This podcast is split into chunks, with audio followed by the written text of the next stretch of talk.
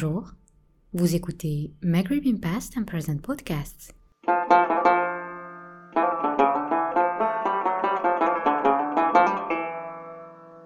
Un espace dédié à l'histoire, la politique, l'art, la culture, la sociologie, l'anthropologie et bien d'autres sujets sur le Maghreb.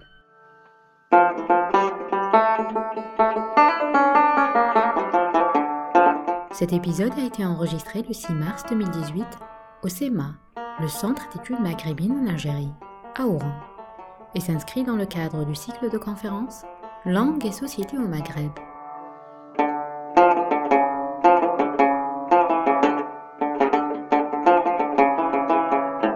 Nous accueillons pour ce podcast professeur Nadir Marouf, professeur émérite en anthropologie du droit à l'Université de Picardie, Jules Verne qui présente une conférence intitulée Le patrimoine en question, entre métissage et territoire linguistique.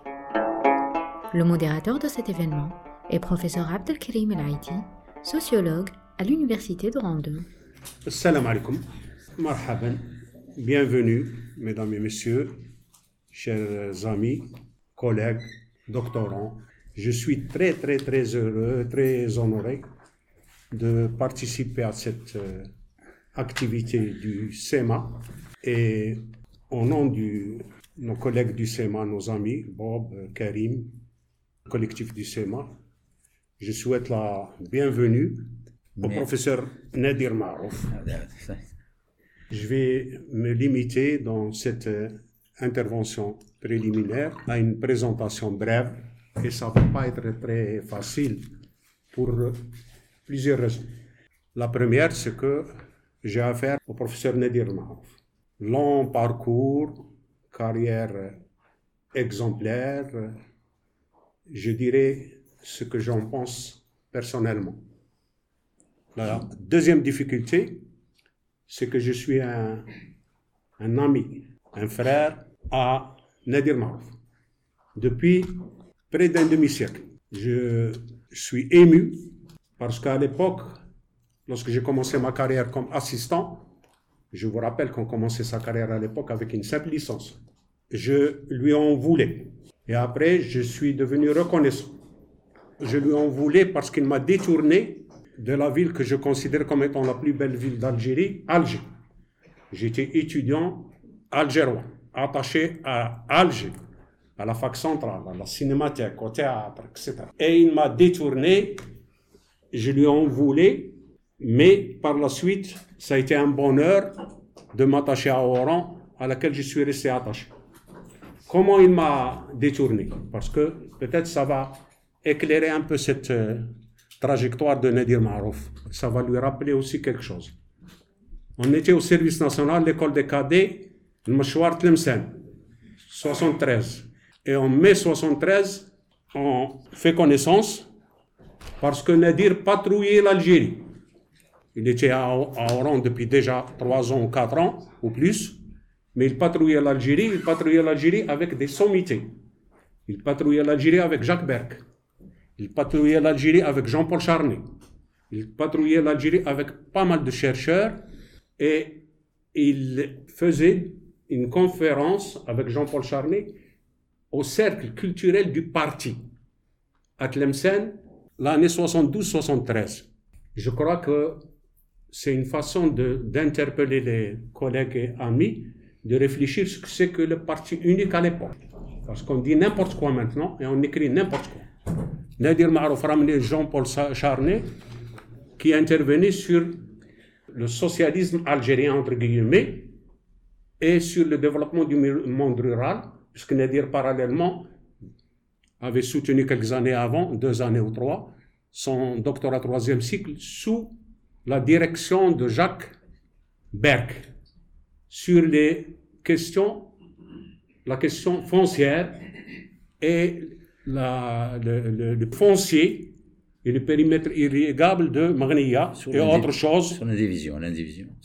l'indivision, exactement, l'indivision. Et là, nous, en tant qu'appelés, on avait un droit, un devoir de réserve on ne pouvait pas intervenir dans le débat, mais en réalité, on intervenait. On animait le ciné-club et on intervenait dans les débats avec nos tenues militaires. Je ne sais pas si ça se fait maintenant, mais à l'époque, on le faisait. Et dans le, centre culturel du FLN, qui faisait face au centre culturel français, avec un petit décalage. Et là, et, c'est là où on a fait connaissance et il m'a obligé pratiquement à venir à Oran. Ça a été un bonheur parce que je me suis retrouvé avec un bâtisseur, avec un défricheur, avec un édificateur. Oran, vous vous rappelez, fin des années 60, c'était un centre universitaire à l'origine et Marouf venant d'Alger, puisqu'il avait déjà une carrière qui avait été euh, euh, engagée à Alger dans le plan, si ma mémoire est bonne, et après, il crée le département la section de sociologie, le département de sciences sociales, etc. Département de sciences sociales à l'époque comprenait sociologie, psychologie, philosophie, philosophie, l'embryon de la philosophie, histoire, géographie, non? Géographie. Donc le petit démographie par la suite, par la suite. Hmm. Donc c'est un défricheur et c'est un édificateur, c'est un constructeur, c'est un bâtisseur. Par la suite, c'est toute une carrière parce que sur le plan pédagogique, non seulement les licences, il a été l'édificateur de ces licences, et il a été l'édificateur aussi de la postgraduation. Parce que, à l'époque, jusqu'à 76, 77, on ne pouvait même pas euh, lancer un 2A à, à Oran.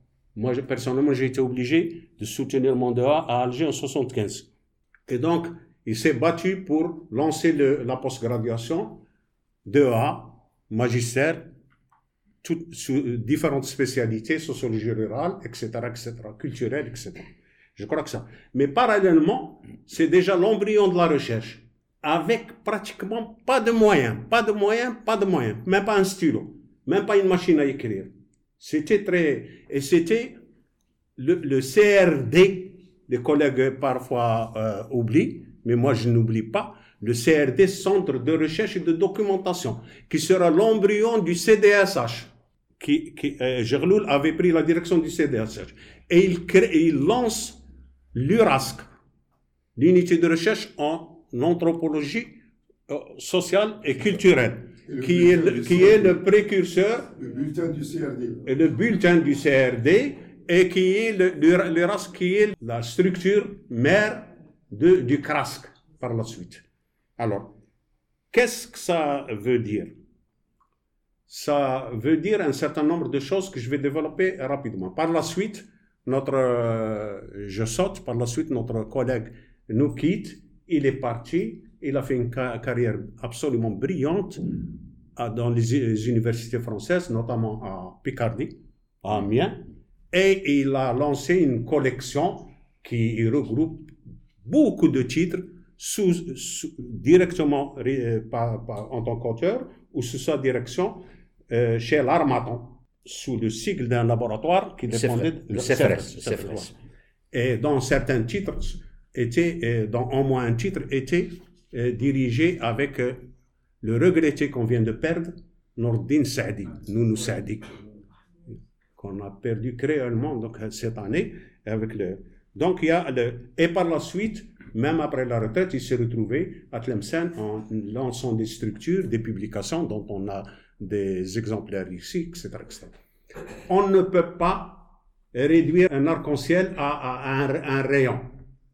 Nadir Marouf, pour moi, c'est un arc-en-ciel. Il y a tout. On se trompe si on considérait à l'époque, déjà on se trompait, en considérant que Nadir Marouf, c'était le, le terrain, le monographique. Mais déjà à l'époque, il développait un certain nombre de problématiques théoriques qui sont devenues de plus en plus importantes. Je pense que fondamentalement, il s'est orienté dès le début vers l'anthropologie.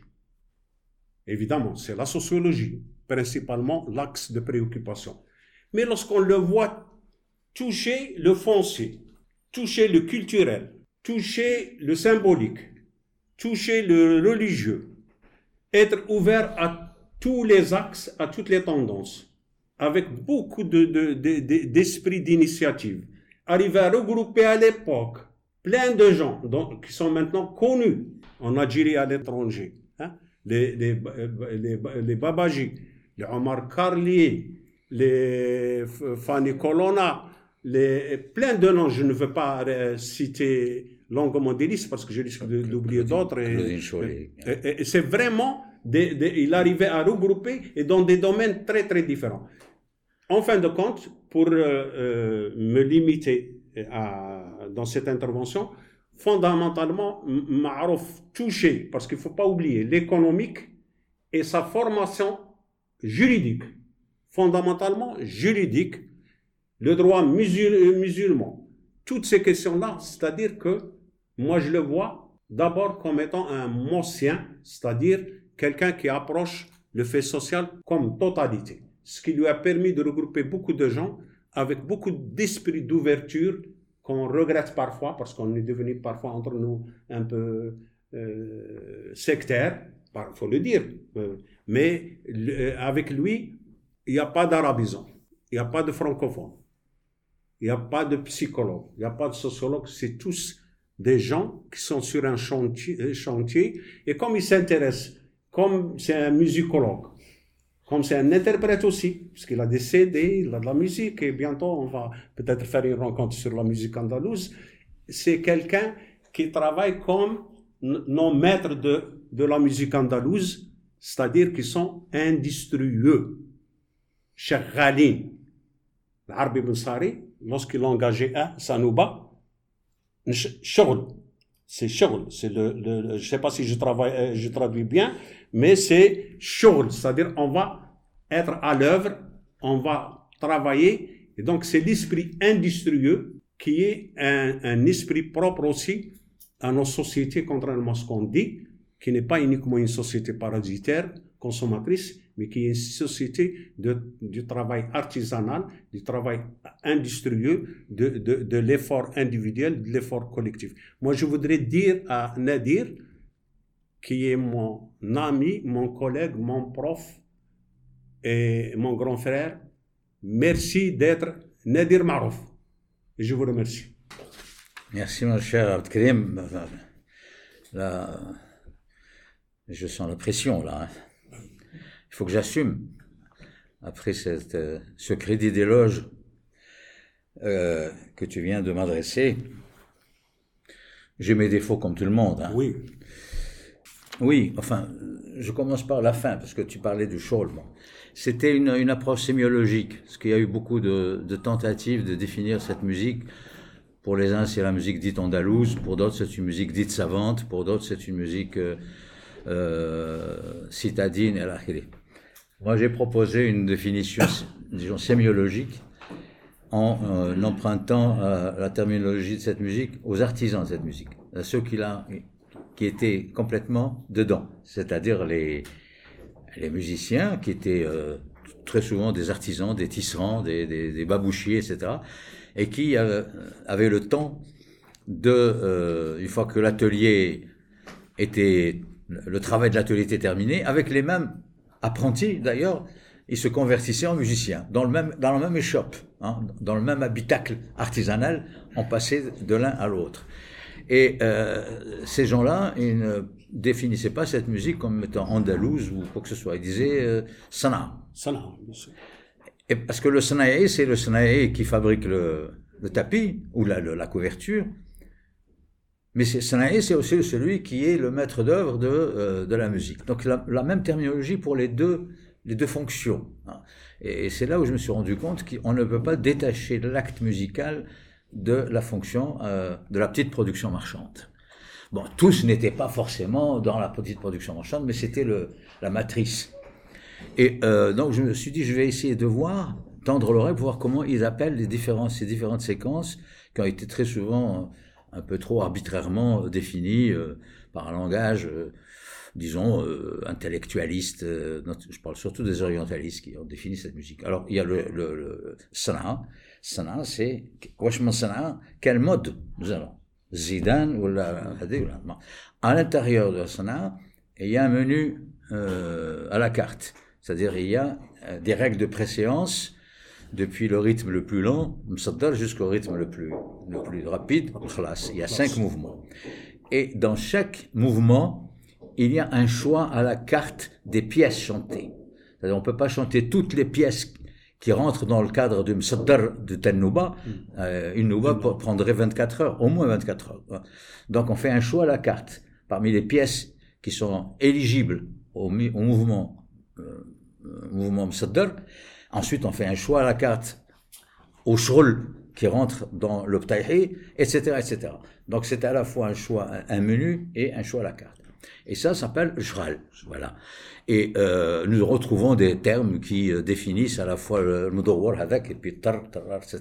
Donc, je ne vais pas faire un discours sur la musique andalouse. On le fera peut-être à l'occasion de la table ronde qui est programmée, à laquelle j'ai été invité récemment. Voilà. Euh, merci encore une fois, Abdelkarim, pour pour ta gentillesse et,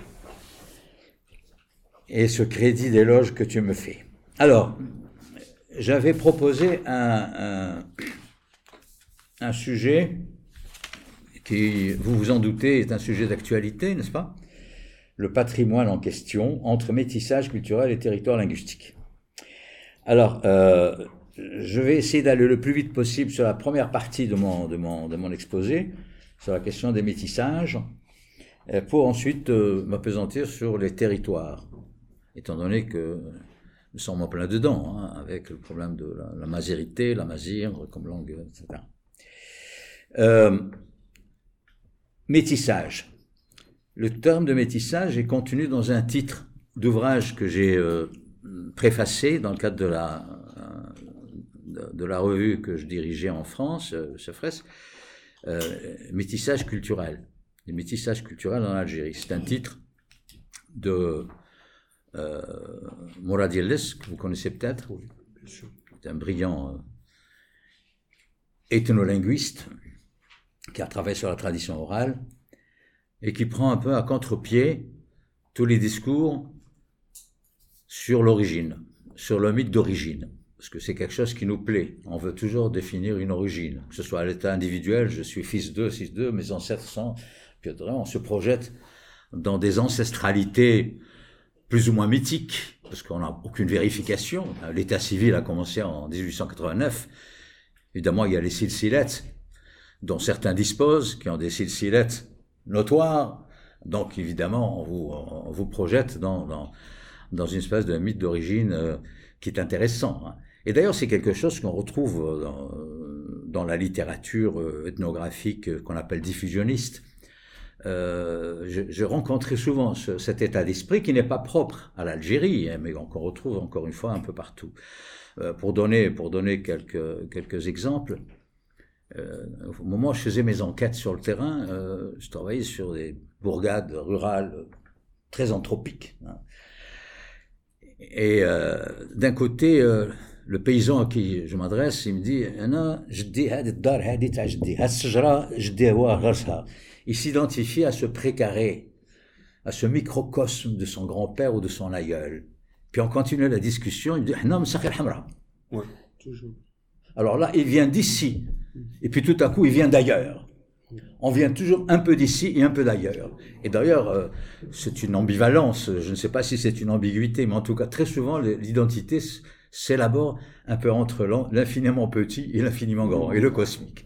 Ça, vous retrouverez ça à travers tout le Maghreb d'ailleurs. Hein. C'est pas du tout euh, un problème que j'ai rencontré dans un lieu précis.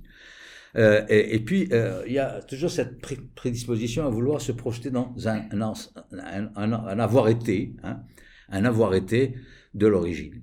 Alors, Morad a eu l'idée intelligente de, casser un peu cette problématique de l'origine, du, du, mythe d'origine, pour dire que, pour affirmer et assumer notre côté métis on est le produit d'un mélange, d'un mélange culturel, ethnique, linguistique, tout ce que vous voulez.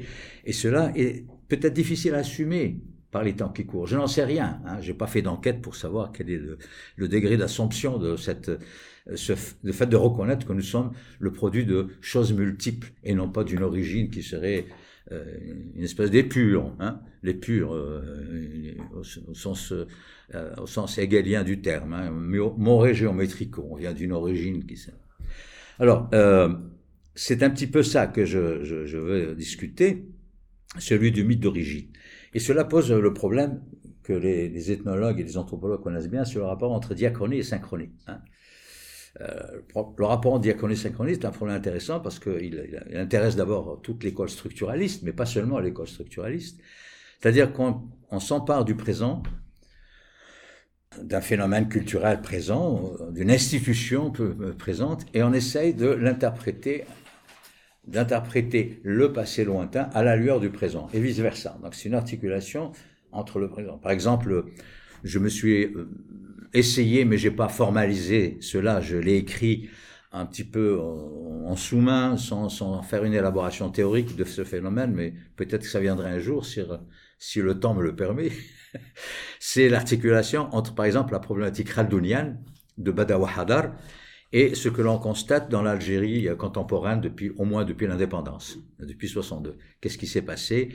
Quelles sont les, les, les, règles du jeu, de la sociabilité, euh, de ce qui est mis en valeur et de ce qui ne l'est pas, etc., à la lueur de la problématique khaldounia de Badawi Hadar. Bon, vous me direz qu'il n'y a peut-être aucun rapport entre ce qui s'est passé avant le XIVe siècle et ce qui s'est passé ensuite à partir de la, la période contemporaine. Bon, c'est cette euh, tentative de vouloir articuler ce qui est très, très lointain et ce qui est proche, et comment on peut, paradigmatiquement parlant, articuler ces deux, ces deux choses. Je ne veux pas rentrer dans les détails parce que ça me prendrait une conférence en, en. Alors, euh, dans ce mythe d'origine, de cette articulation diachronie et synchronie, il y a d'une part euh, ce qui relève de l'espace, l'illusion patrimoniale au niveau de l'espace, et puis ce qui relève de la temporalité. Alors, en ce qui concerne l'espace, souvent on n'est pas en mesure de faire la part de ce qui est local et de ce qui est global dans le, terme de patrimoine. Je me souviens d'une euh, discussion, un colloque qu'on a organisé à, Lille en 91, je crois, sur la musique andalouse, justement, qui a donné lieu à, un livre qui a été publié sur le chant andalou.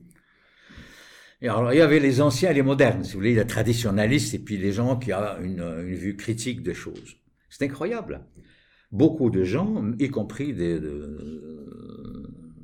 d'illustres euh, musiciens, euh, même lettrés d'ailleurs, qui ont tendance à considérer par exemple l'école de Tlemcen comme un, espace clos entouré de la muraille de Chine et que euh, toute intrusion étrangère à ce type de musique est, bannie. Hein. On ne reconnaît pas l'école d'Alger, on ne reconnaît pas l'école de Constantine. Il y a l'école de Tlemcen, elle a ses caractéristiques, etc. on ne peut pas rentrer dans ce jardin secret c'est un côté un peu macartiste, si j'ose dire. Moi, j'ai connu cette conception qui sévit encore aujourd'hui. Hein. Euh, alors que euh, si on a un regard un tant soit peu rationnel des choses, on se rend compte que cette musique, elle a pris naissance. On peut même pas dater. Quand on cherche l'origine, on ne sait pas où on commence. Euh, Pythagore a formalisé l'éthos musical de son époque, c'est-à-dire au IVe siècle avant Jésus-Christ, Shajaras Toboa, qu'on appelle en arabe, et euh, il, il, il, définit des modes. Le mode euh, dorien, euh, le mode mixolydien, etc., etc., etc. Des musicologues arabes, philosophes et musicologues arabes du IXe siècle, comme le Farabi par exemple, se sont emparés de la table de Pythagore, qui valait pour le monde de l'Asie mineure, à laquelle appartenait la Grèce, pour retrouver des repères dans l'éthos, un éthos beaucoup plus vaste qu'on retrouve en Mésopotamie, en Perse entre autres.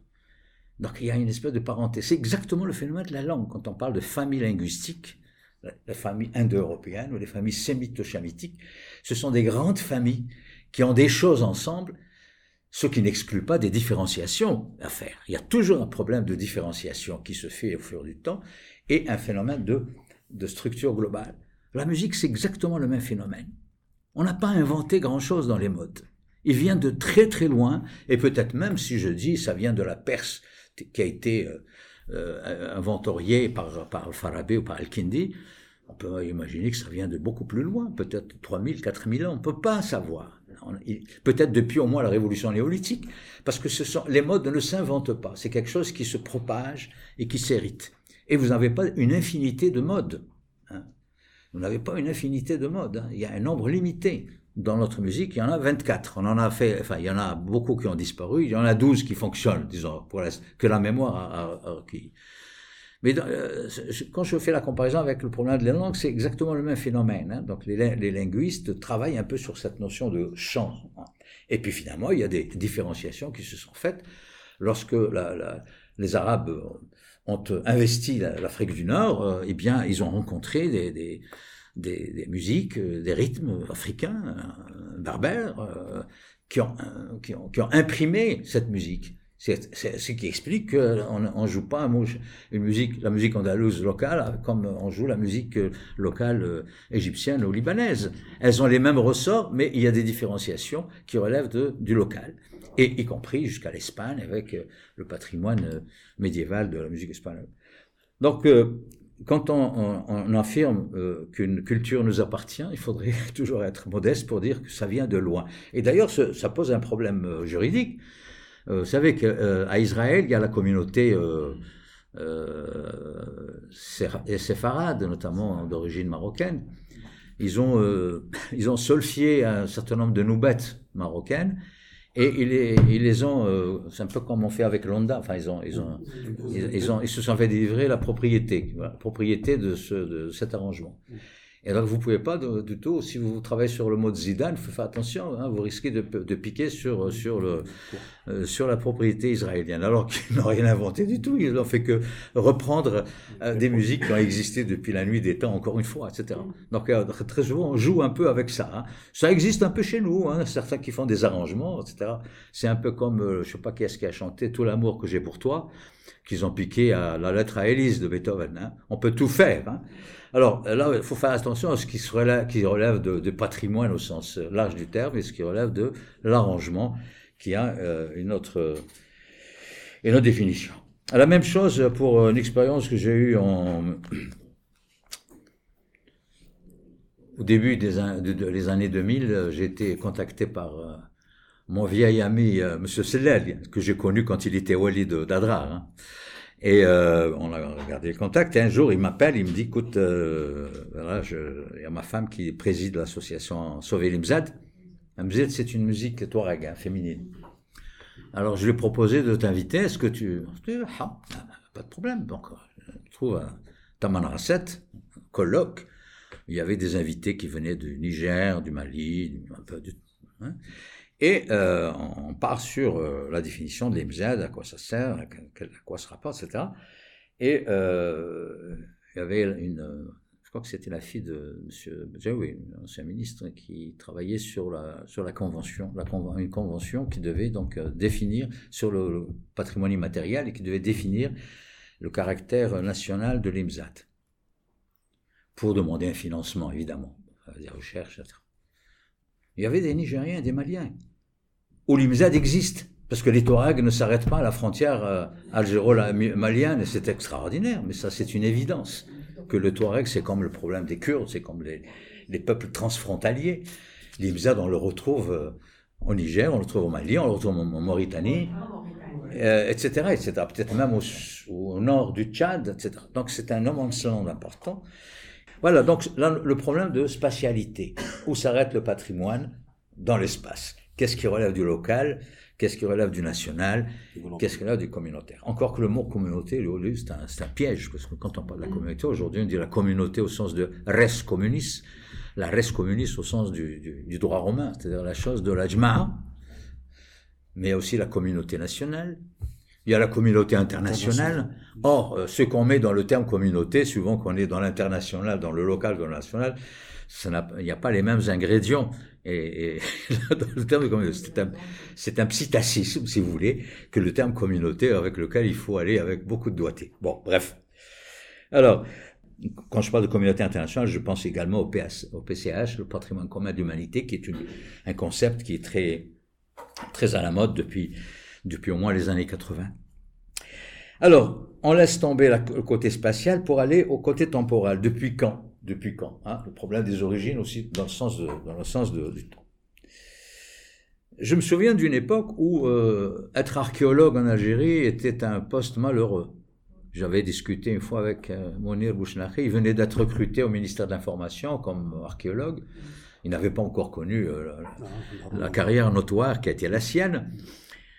Et il se plaignait, il me dit, écoute, on n'a pas de budget pour travailler sur, sur l'archéologie romaine. Euh, ils veulent faire démarrer euh, l'archéologie depuis la, période islamique. Donc tout ce qui est anti-islamique, là, il y a si j'ose dire. Il y avait un problème, il y avait un blocage, un blocage. Bon, maintenant, les choses ont changé, je, pense. Enfin, je pense, il me semble que ça a changé depuis. Donc il y a eu cette, cette tendance à vouloir considérer que tout ce qui est antérieur à l'islam, c'est de la préhistoire, hein, c'est quelque chose qui n'est pas. Évidemment, nous avons connu des, évolutions tout à fait positives dans ce domaine, j'espère en tout cas. Euh, ceci étant, euh, les choses n'ont pas été réglées à l'échelle mondiale. Quand vous pensez que le site romain de Palmyre a été détruit par Daesh, quand on pense que euh, l'ex-voto de Nomrod a été, a été détruit en Irak quelques années auparavant, quand on pense que même certains, certains vestiges euh, pharaoniques ont été euh, menacés de destruction, on se pose la question, pourquoi nos ancêtres, les musulmans qui ont fondé l'islam et qui l'ont introduit un peu partout, n'ont-ils pas eu, pourquoi à l'époque de Ali, à l'époque de Muawiyah, à l'époque de Harun Rashid, etc., pourquoi ils n'ont pas eu l'idée de détruire? Étaient-ils moins musulmans que nous le sommes aujourd'hui? Qu'est-ce qui se passe? C'est incroyable. Hein. Tous ces édifices qui sont antérieurs à l'islam sont considérés comme, euh, comme euh, haram et qu'il faut détruire. Hein. Donc ce problème de l'avant et l'après-islam, c'est un problème à rebondissement qui n'a pas réglé, même s'il est réglé à l'intérieur de l'Algérie pour ce qui est des recherches archéologiques. Malheureusement, c'est un problème qui reste encore euh, insoluble à à l'échelle du monde. Alors, je passe de cette notion d'espace et de temps à quelque chose qui relève des deux, hein, à ce que j'appelle l'espace-temps. Et cet espace-temps, il est intéressant de le diagnostiquer au niveau des gens simples, pas au niveau de l'élite. Souvent, quand on s'intéresse un peu à la jurisprudence musulmane, à la civilisation, etc., on se rend compte qu'il euh, y avait des murs qui ont été élevés contre des rites qui n'étaient pas ceux du rite dominant. Hein. Par exemple, ceux qui n'étaient pas dans la sunna, hein, dans un pays où la sunna est dominante, etc même des, des, des, écoles aussi prestigieuses que Qarawiyyin de Fès euh, ou la Zissouna de Tunis, ou, euh, etc., euh, étaient très... Ils, fronçaient les sourcils pour tout ce qui n'était pas dans, dans la, la, règle canonique. Alors que lorsque vous travaillez un, peu en ethnologue, vous travaillez au niveau du terrain, vous, vous avez une multitude de syncrétismes, de pratiques syncrétiques chez des gens simples qui n'ont pas été à l'école, paysans par exemple, et qui peuvent euh, incorporer des, des rites qui remontent à la, je dis pas la préhistoire, mais presque. Regardez par exemple Sidi Yusha que je connais, que j'ai que j'ai fréquenté quand j'étais quand j'étais gamin et que j'ai continué à fréquenter jusqu'à très tard. Sidi Yusha, qu'est-ce que ça veut dire? Sidi Josué. Et qui est Josué? C'est un prophète juif qui était contemporain de Moïse. Et d'ailleurs, vous avez euh, autour de Sidi Usha toute une toponymie euh, biblique. Vous avez Sidna Nun.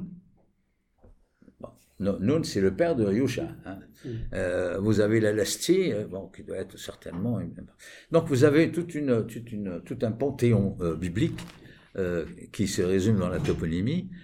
Et puis ces pauvres paysans, moi, quand j'avais l'âge de 30 ans, je, commençais à m'intéresser. Pourquoi on a créé une mosquée qui s'appelle Sidi Usha et euh, le Muqaddam de, Sidi me disait, euh, jusqu'aux années 30, jusqu'au milieu des années 30, les communautés juives venaient d'Oujda, venaient de Tlemcen, venaient de Constantine, d'Oran, etc. Et venaient la fête de Pâques. Et ils passaient trois jours et trois nuits dans la mosquée. Ils étaient nourris, logés, hébergés, euh, protégés. Et ils terminaient leurs trois jours et trois nuits. Donc la mosquée était pendant ce temps-là devenue une sorte de synagogue. Et puis elle redevient mosquée une fois qu'ils sont partis. هادو ما قراو ما عملوا doctorat. Mais c'est ça que je veux dire, c'est-à-dire que vous retrouvez ce phénomène à l'échelle de tout le Maghreb, hein. c'est pas du tout spécifique à une, localité. C'est ce paradoxe. Plus vous allez dans, euh, dans l'ordre de la connaissance, plus vous, avez l'impression qu'il y a une espèce de vision étriquée de ce qui, de ce qui est patrimonial. Plus vous allez au, ras des pâquerettes, plus dans la praxis, vous retrouvez cette ouverture. cette ouverture. D'ailleurs, c'est un problème qui est, qui est encore aussi d'actualité. Hein. Voilà. Alors, ce que j'appelle l'espace-temps du rite, c'est ça, c'est que ces gens-là, non, ils savent. Vous discutez avec les gens de Sidi Nabi.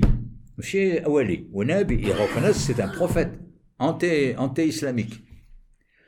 Et euh, néanmoins, bah, bah, il l'incorpore parce que depuis, depuis la nuit des temps, depuis quelle période, je n'en sais rien, j'ai fait quelques recherches là-dessus à l'époque où je préparais ma thèse d'État parce que j'ai rencontré l'existence d'une communauté juive à Tamentit, au sud, au sud d'Adrar. Euh, contrairement à la Vulgate, ce sont des zénètes qui ont été convertis et non pas des juifs qui sont venus d'Orient. Hein. Euh, bah, ils ont été convertis à l'époque où il n'y avait pas de concurrence du côté des religions monothéistes. Hein. C'était, c'était à la suite du, de la destruction du premier temple qui, qui a eu lieu au 7e siècle avant, avant Jésus-Christ, en 686 exactement, par Nabucodonosor. Et il y a eu des migrations, notamment des migrations rabbiniques qui se sont faites euh, vers l'Afrique, entre autres, vers, les, vers l'Abyssinie, euh, vers l'Éthiopie, mais aussi vers, vers, vers qui ont sillonné les routes des, des nomades d'égarement de l'époque, etc. Et qui vont euh, convertir quelques, quelques âmes égarées, si j'ose dire, euh, à, la religion, la religion biblique. Mais parmi ces populations qui ont été judaïsées, il y en a qui ont été christianisées, mais surtout islamisées. Donc ce sont des couches géologiques. Vous savez qu'il y a des Palestiniens, enfin c'est ce que dit par exemple euh, Shlomo Sand, qui a écrit un livre magnifique, euh, Pourquoi j'ai cessé d'être juif? enfin, l'autre livre, c'est Comment le peuple juif a été inventé. Et il disait qu'il y, a des populations qui ont été, qui ont été christianisées parmi les, juifs antiques, puis ensuite islamisées, chaque fois que nous avons affaire à, une religion dominante. Hein. Euh, ils ont été soit convertis par la force ou par conviction, peu importe. Mais on ne peut même plus définir le Palestinien d'un point de vue ethnique. C'est ça la complexité. Hein. On ne peut pas définir un Palestinien. Ils, ils, sont de la même, ils sont issus de la même souche, de la même patte, sauf que c'est les religions qui les ont différenciés beaucoup plus que l'origine ethnique. En tout cas, c'est une thèse qui a été euh, énoncée par, par Shlomo Alors, donc tout ce que je viens de, rappeler à propos des rituels et des, pratiques syncrétiques qu'on retrouve un peu partout, hein, vous savez que Santa Cruz, jusqu'à, euh, tu dois le savoir mieux que moi, jusqu'aux années, je sais pas moi, aux, années 40, euh, il y avait des musulmans qui allaient allumer des cierges, celles dont les maris étaient des marins, euh, donc elles avaient voulu exorciser la mer. 1980. En 1980 génial. انا حشمت نقول دونك يطلبوا لهم كروز باش البحر يتكلم ما شويه رجالهم ما يموتوا في البحر alors que les, les, les chrétiens et les juifs et les, et les, musulmans se croisaient sur le chemin de Santa Cruz. Vous retrouvez ça, le ravin de la Vierge. Enfin, il, y a, il y a plein de rites syncrétiques tout le long de la Méditerranée. J'ai écrit un article il y a bien longtemps sur Mythes et croyances populaires qui a été publié dans une revue encyclopédique que j'ai repris d'ailleurs dans le livre que tu as eu l'amabilité de commenter dans le cas du CRASC sur la norme anthropologique. Bon, voilà. Alors, euh, je pense que là-dessus, il n'y a pas, il a a pas discussion. Alors, Yanaïr, qui est devenu aussi un, discussion à la mode, fait partie de cette, de cette panoplie de rituels euh, qu'on ne saurait définir comme appartenant à une secte, à une origine ou à une population. C'est quelque chose qui remonte à la nuit des temps. Je n'ai pas fait d'études particulières sur la question, mais c'est un rituel agraire qui, euh, par bien des aspects, ressemble à des rituels agraires qu'on retrouve euh, dans toutes les franges montagneuses de l'Atlas. Il y avait une fête qu'on appelait l'île Surlat, la nuit de l'erreur. Bon, c'était un rut un peu phallique, une espèce de, de coït anonyme, mais c'est une simulation plus que, plus que quelque chose. Pourquoi? Parce qu'on estimait que celles qui ne pouvaient pas avoir d'enfants, etc., pouvaient. Euh, c'était un culte qui était voué à la fécondité, la fécondité de l'homme ou de la femme qui fait suite à la fécondité de la terre. Ce sont des cultes agraires, des gens qui appartiennent à la civilisation agraire. C'est exactement la même chose que les divinités euh, cananéennes, hein, les Cananéens sont les ancêtres des Palestiniens, où il y avait ce panthéon euh, voué à l'agriculture, Astarté qui était la déesse de la fécondité, Baal qui était le, le dieu du grain, et son père Dagan qui était le dieu de la charrue. Donc on est dans une dans un, dans un panthéon euh, qui est voué à l'agriculture Mm. et qui est fondamentalement opposé à euh, aux cultes qui sont des cultes qui proviennent de l'élément tribal mobile de ce que j'appelle le pasteur nomade. Moi, je l'ai dit tout à l'heure à, à Bob, mais je, je maintiens mon, ce que je dis. Je crois que la fracture fondamentale de, de l'humanité depuis la révolution néolithique, c'est le, le, le tandem entre les, les pasteurs nomades et le paysan. Parce que l'humanité n'a pas tout été révolutionnée par la révolution néolithique. Tout le monde n'a pas trouvé sa place. Tout le monde n'a pas trouvé son lopin, de, son lopin de terre pour le cultiver. Il y a eu place pour le nomadisme, et encore aujourd'hui. Ça n'a pas cessé. Hein, C'est un processus qui s'étend sur des, sur des siècles. Et euh, cela se traduit en termes culturels et en termes politiques par des antagonismes. Ce qu'a raconté Ibn Khaldoun pour la période tardive, c'est-à-dire la, la, période du XIIe ou XIVe siècle, n'est qu'un épisode tout à fait tardif d'un phénomène qui a qui s'est qui fait au cours de la longue histoire. Et d'ailleurs, une partie de l'histoire euh, biblique euh, peut se, peut s'expliquer un peu en partie par ce phénomène. Bon, alors euh, je passe un deuxième aspect de mon propos, celui de la définition de tout ce qui tourne autour du concept de patrimoine. Parce que vous savez que c'est un terme qui est très utilisé. Il y a des dérivés du concept de patrimoine, et sur lequel nous avons eu l'occasion de travailler les uns et les autres, notamment les sociologues, les anthropologues, les historiens. D'abord, le terme de patrimonialisme. C'est un mot qui existe depuis au moins l'époque weberienne, disons. Hein. Weber parlait du patrimonialisme à propos de, de sa manière de faire la différence entre les régimes, enfin les anciens régimes, c'est-à-dire lorsque le, euh, on fonctionnait sur le principe de l'allégeance, l'allégeance royale, et l'allégeance royale s'octroyait au profit de ceux qui avaient une espèce de qualité pas extra-humaine, enfin les gens qui avaient un droit, qui avaient un, une légitimité de droit divin, hein, je parle de tout le, le monarchique, etc. Et, puis euh, on passe de ce qu'il appelle l'ancien régime, qui fondait sur la légitimité, euh, au problème de la légalité. Hein. Alors la légalité dans l'histoire de France, c'est à partir de la Révolution française. Hein. Donc on a rompu avec euh, avec le, principe de droit divin. Or le patrimonialisme n'a pas forcément été éliminé même après les révolutions qui ont. Bon, j'ai eu la faiblesse de penser, par exemple, que le, terme de patrimoine a un caractère sacré et que la patrimonialité, la patrimonialité qui était celle du prince, mettons de la, de la période anté-islamique ou même antécoloniale, hein, euh, puisque euh, y avait un côté sacré dans la prise du pouvoir, qui a un rapport avec le phénomène religieux, entre autres, n'a pas cessé avec les révolutions africaine, puisqu'on passe de, la patrimonialité qui a été re, retravaillée dans des mouvements de résistance euh, pour la décolonisation. Savez, regarde le, livre de Mullmann sur les, les, les millénarismes africains. On réinvente Jésus-Christ, qui devient un Jésus-Christ africain, noir, mais au nom euh, du mouvement de libération des pays africains contre la colonisation anglaise, française, etc. Donc on réanime des formes patrimoniale dans une perspective révolutionnaire, hein. euh, ce qu'on appelle les, thèmes de la nativité. On a, on a connu ça avec, le messalisme, n'est-ce pas? Dans le réanimer la notion de Ummah, etc. etc.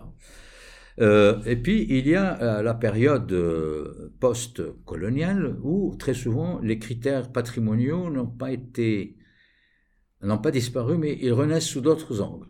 Et c'est ce que les spécialistes appellent le néopatrimonialisme, Bon, c'est un terme utilisé par des gens comme comme euh, Gertz, Clifford Gertz, comme euh, Galisso, comme bon, enfin, j'ai pas le nom de tous les, historiens et les anthropologues qui ont travaillé sur la question. C'est-à-dire comment on fait renaître la notion de patrimonialisme sous un autre regard qui relève plus d'une stratégie de conservation du pouvoir que d'un problème culturel. Parce que lui, lui Saz croyait fondamentalement qu'il était légitime et que les gens qui voulaient l'exécuter étaient dans l'erreur. On est dans la culture. Mais lorsque, euh, dans le cas de, dans le cas d'espèce, on est plutôt dans la ruse, dans une stratégie de, conservation du pouvoir, même si on ne croit pas beaucoup à l'idée du patrimonialisme. J'ai quelques exemples que je ne veux pas ici évoquer. Je me souviens d'une, époque où, euh, Safi Boudissa, ancien ministre du Travail, Soubenbella, nous avait contacté Claudine Chollet, Aïtamara et moi pour euh, un projet euh, pour moderniser l'élevage et, réhabiliter donc la production de la viande rouge à un moment où la viande rouge coûtait très cher à la ménagère euh, lambda. Et euh, lorsqu'on a commencé à travailler sur le terrain, on s'est rendu compte que partout, euh, sur, sur le 1200, 1200 hectares, 1200 km que, constitue le, projet Wattwell, depuis la région de Tiaret jusqu'à, pratiquement jusqu'à l'Est, chaque fois qu'on, le paysan nous parlait de l'Hajj. الحاج الحاج est venu. الحاج quoi الحاج Ça c'est fait bouddhisme. Ah, c'est devenu un personnage, un personnage mythique.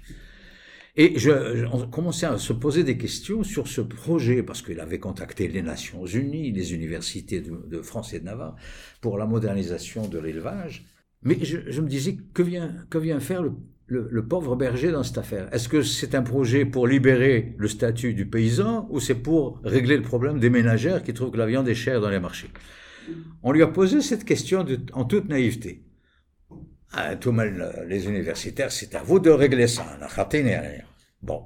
Or, on s'est rendu compte d'une chose, c'est que le projet de M. Oussafé Buisson, c'était pas tellement de réhabiliter l'élevage, c'était un projet politique qui va utiliser les règles de solidarité locale, de type traditionnel, fondées sur l'allégeance, la notion de l'hajj, etc., pour ensuite reprendre du poil de la bête pour occuper le pouvoir central. C'est le pouvoir central qui est intéressé. Donc, ce qui fait que le recours au local, au régional, n'est qu'un moyen Très souvent, on a été nous-mêmes, on s'est trompé de stratégie quand on a fait. On pensait que c'était ça, c'était le, problème tribal. Mm. Très souvent, le problème tribal n'est réanimé que dans un but de tactique pour d'autres objectifs qui sont la centralité. Et ce phénomène, d'ailleurs, je l'ai rencontré en Afrique parce que j'ai eu beaucoup d'étudiants africains qui ont soutenu des thèses sur le même sujet. Hein. C'est vraiment, il y a beaucoup de comparaisons. Alors. Patrimonialité, patrimonialisme. Je pense que j'ai été assez clair sur, sur, le, sur la définition du terme. Euh, la patrimonialité, c'est autre chose. C'est le problème de l'épaisseur historique. Il y a des euh, auteurs qui ont parlé de société sans histoire. Par exemple, Hegel, à propos de l'Afrique, disait que c'était une société sans histoire. Même Sarkozy l'a dit d'ailleurs à propos de l'Afrique, d'une autre manière. Or, les sociétés sans histoire, je ne sais pas ce que ça veut dire personnellement. La question, c'est qu'est-ce qui fait histoire dans la conscience populaire? Qu'est-ce qui fait histoire? Il y a d'abord l'histoire généalogique, j'en ai parlé tout à l'heure. Il y en a qui aiment ça, qui aiment bien raconter, bah, je dis, je dis. Il y a beaucoup de livres qui ont été écrits sur, l'histoire des familles. Alors, dans Il y a l'histoire asiologique.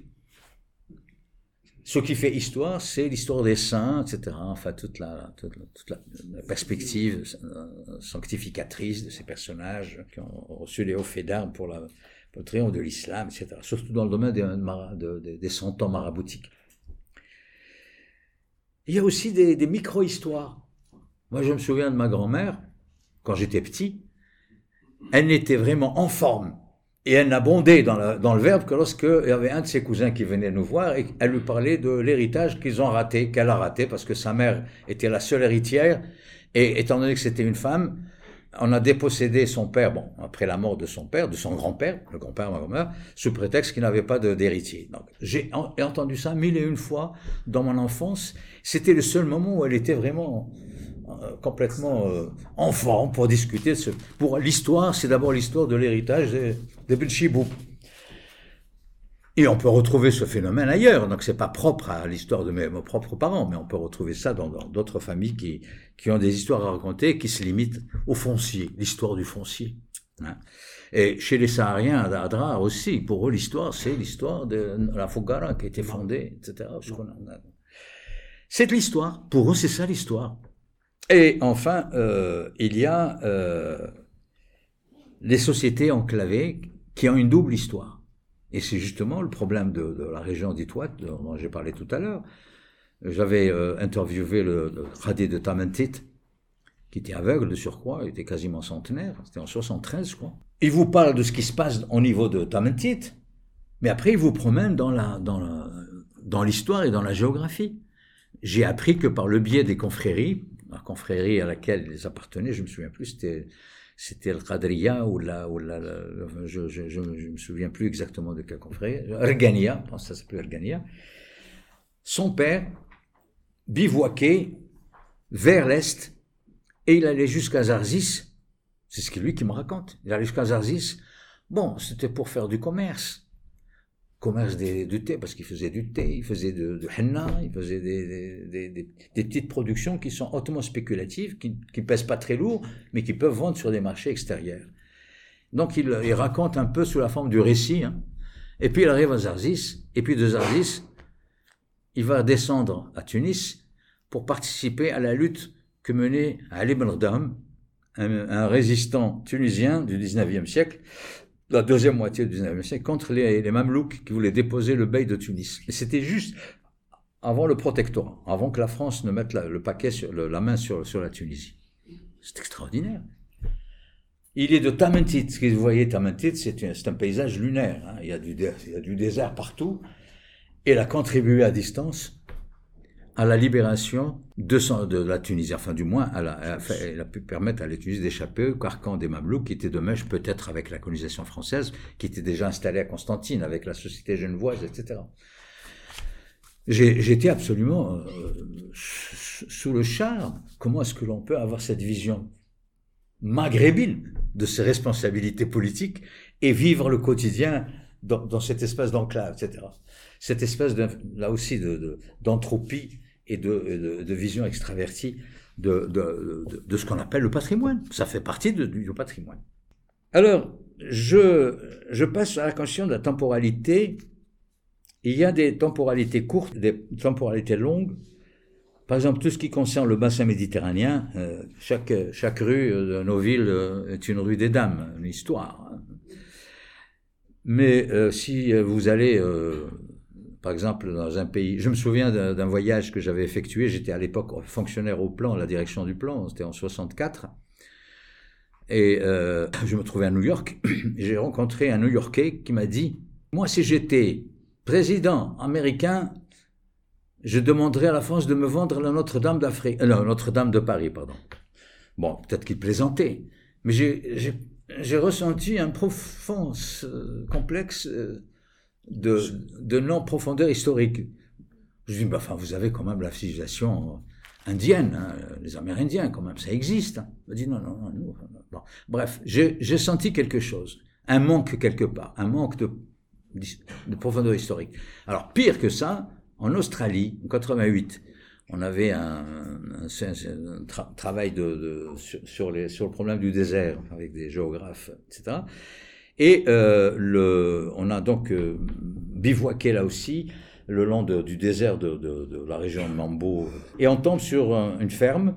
C'est une ruine en pierre qui n'a rien d'intéressant, absolument rien, si, ce n'est que c'est la première ferme qui a été construite pendant l'arrivée euh, des Anglais, c'est-à-dire à la fin du XVIIe siècle. Puis avec tout un de chaînes autour, etc. Alors moi, je ne savais pas ce qu'il fallait en penser. Il y, avait, il y a des, des, ruines comme ça, il y en a des milliers en Algérie. les collègues japonais qui étaient avec nous, ils étaient par terre en train de, en train de mitrailler ouais, avec leur caméra. Je me, je me demandais qu'est-ce qu'on peut bien, qu'est-ce qu'on peut bien photographier? Peut-être que j'étais un peu décalé, mais c'est ça. Donc il y a un rapport à l'histoire ou à l'historicité qui est très différent, très différemment vécu suivant les régions euh, du monde. Donc l'histoire courte et ça. Alors, la patrimonialisation. Je terminerai sur ça pour ce qui est de euh, la, la, patrimonialisation, c'est un concept récent. Il concerne ce que je peux appeler la procédure régalienne. La patrimonialisation relève de la procédure régalienne. C'est-à-dire, c'est au moment où euh, les sociétés euh, euh, plus ou moins euh, isolés les unes des autres, euh, vont euh, s'ériger en espace nationalitaire ou, l'État-nation, pour donner l'exemple de, la, la, Révolution française, eh bien, ce qui relevait de la fête, la petite fête rituelle villageoise, va se transformer en commémoration. On passe de la fête à la commémoration. Commémoration politique, commémoration tout court. Et ça, c'est une procédure de l'État, parce que l'État a besoin de cela. Il y a eu d'ailleurs un article intéressant, tout à fait par hasard, que j'ai lu, que j'ai lu hier ou avant-hier, samedi. C'était un, livre qui a été publié par, euh, aux éditions Cartala, euh, Emmanuel Alcaraz, euh, Les lieux de mémoire de la guerre d'indépendance algérienne, où il montre, évidemment, qu'est-ce qui va prédominer pendant une période plutôt qu'une autre, et qu'est-ce qui, domine dans euh, la préemption de l'État, hein, de l'État? Euh, pourquoi, par exemple, on a mis en avant les, les des Maquis, plus que les gens de l'OCFLN Moi, c'est un problème qui m'intéresse particulièrement parce que j'ai le hasard de la vie a voulu que je me retrouve dans les géoles françaises en 1958.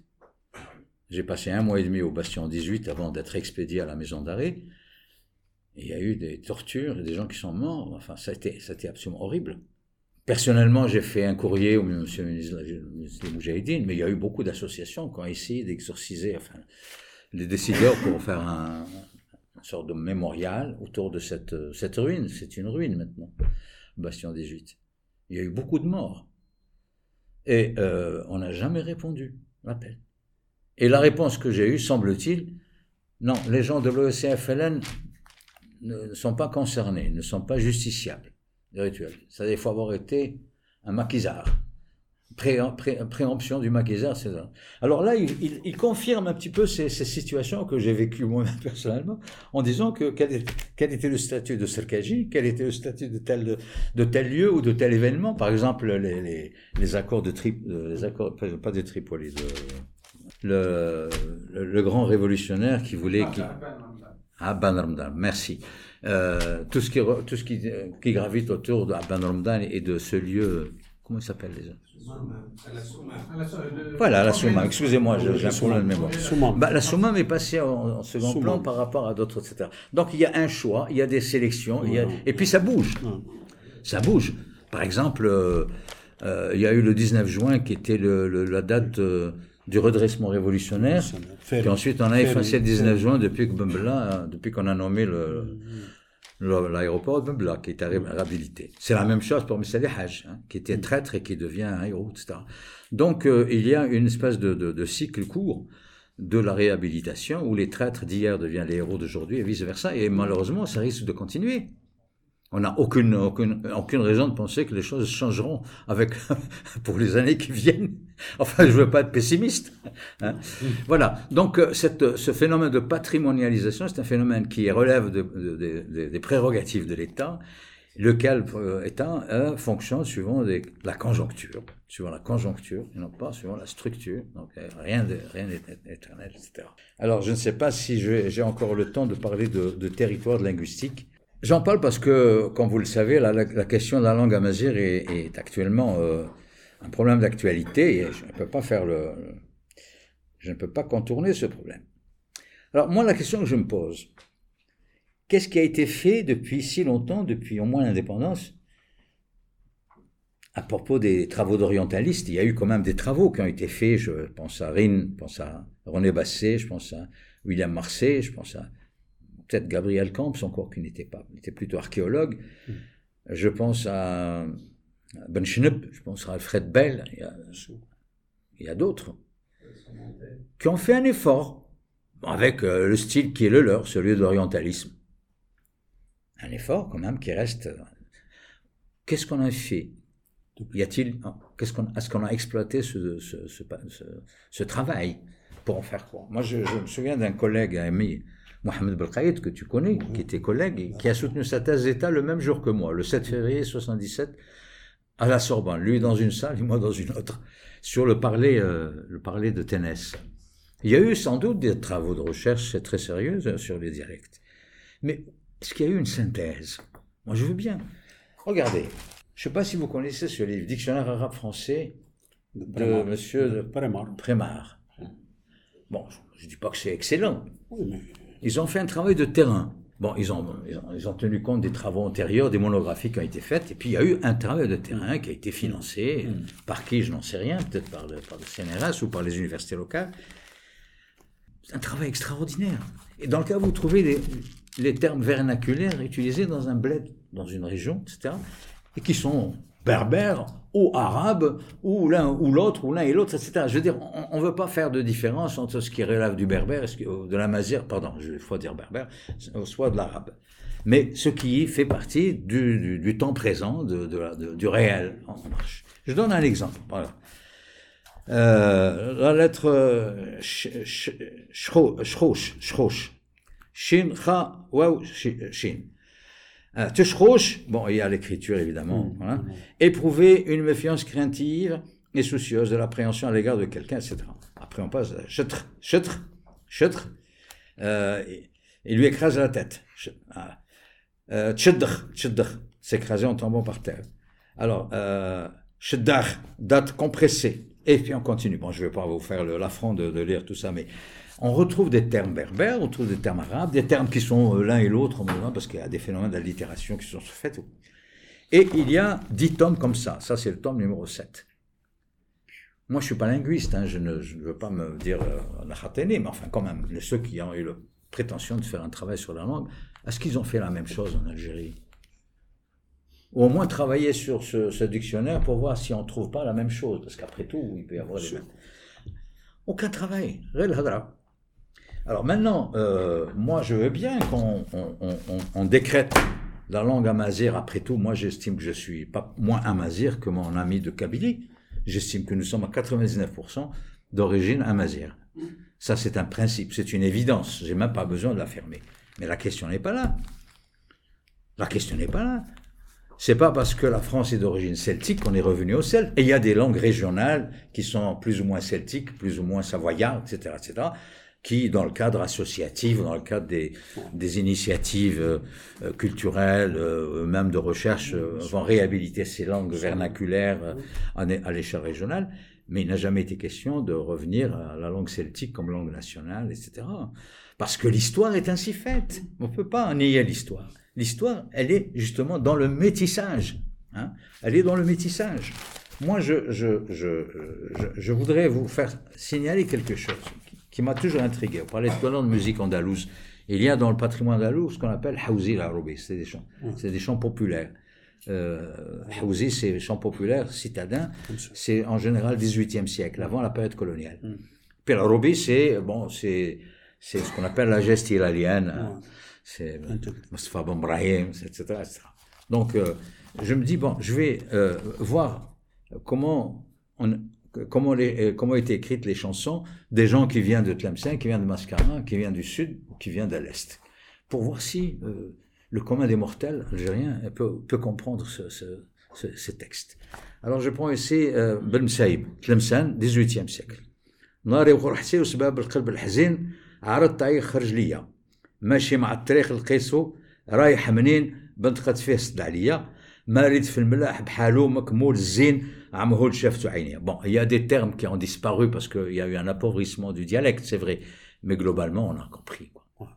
alors je passe à un autre j'ai pointé je pense à je pense à كلام الشيخ بن جنون معسكر معسكر هذا يغنيه بالقصبه ضالمه كيسمه كيسمه الشيخ حماده حماده اي لي شونتي ايجالمون العربي فوالا طال الضر عليا وزاد ثاني غرامك ضالمه عذبتي قلبي فنيت والناس سالمة. ما سرحتيني نروح نهدى بلادك ياكل من في ما يريد قلبهم قايمة اكسترا الوغ جو في ان بو جو في ميلواني ان بو دوراني شكون هذا الشيخ. إيه الشيخ الجعيدي الجعيدي علي. الكنتي يقولوا الكنتي هذا اللي دو, دو سود دو سود الوغ سي اوني لوان كومام الخبر جا من الغرب كواني بالمحاور. الخبر جا والفراق يا طالب يهزم. فرقة الحبايب تشي مال الدنيا صبر ودمعتي على خدي هايم اتسيتيرا اسكو فو كومبروني Alors je continue. Je vais à Constantine. Je vais m'éloigner. Hein قالوا العرب قالوا قالوا تاع صالح انونيم ولا نعطيو صالح ولا مالو ولو نقتالو etc etc bon enfin je vais pas vous embêter avec ça je trouve que c'est dommage parce que bon on a voulu remettre à l'ordre du jour la notion de darija dans le cadre scolaire bon je veux pas dire des bêtises mais quel darija de quel darija on parle? Et il y a un niveau entre une, espèce de darija hautement, hautement civilisé, entre guillemets, et une darija bon, qui est complètement euh, débridé. Il y a un juste milieu. On peut peut-être puiser dans ce fond. Je ne dis pas que c'est la meilleure solution, mais on peut puiser dans ce fond pour se rendre compte que nous avons cette chance d'une pérennité de son dialecte. Une pérennité. Vous savez que euh, a écrit ici un chant, euh, Abouya Kerani, c'est le refrain Abouya Kerani. À la fin du texte, il signe la date de son poème c'est l'équivalent de 1702-1703. C'est-à-dire l'année où euh, Louis XIV entre en guerre contre l'Espagne. Lisez un texte de l'époque de Louis XIV. Indéchiffrable. Lisez Bnotsreki. On dirait qu'il l'a écrit hier ou avant-hier. Nous avons cette chance qu'on a une pérennité du dialecte. Et quand je dis dialecte, je ne dis pas le dialecte arabe. C'est un dialecte où vous retrouvez cette synthèse historique cumulative de ce qui nous a fait, de ce qui nous a fabriqué.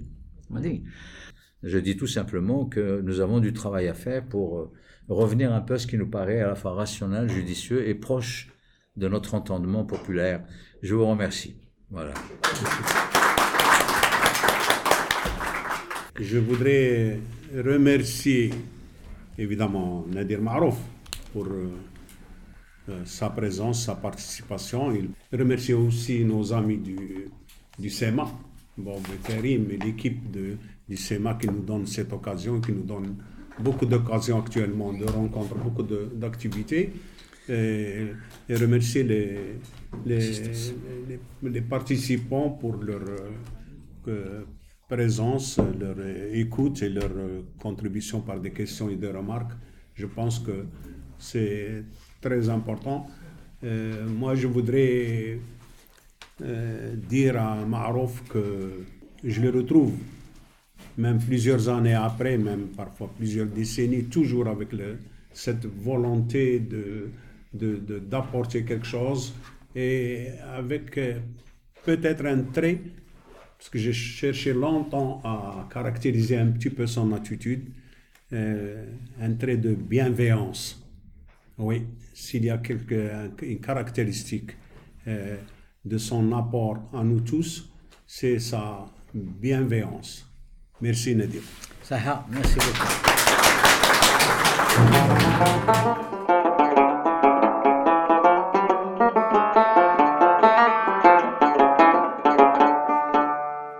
Merci pour votre écoute.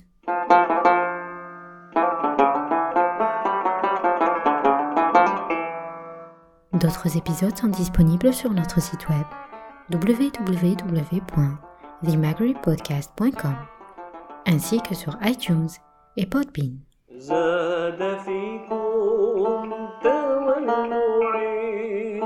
Pour recevoir plus d'informations sur nos podcasts, veuillez visiter notre page Facebook Maghreb Past and Present Podcasts.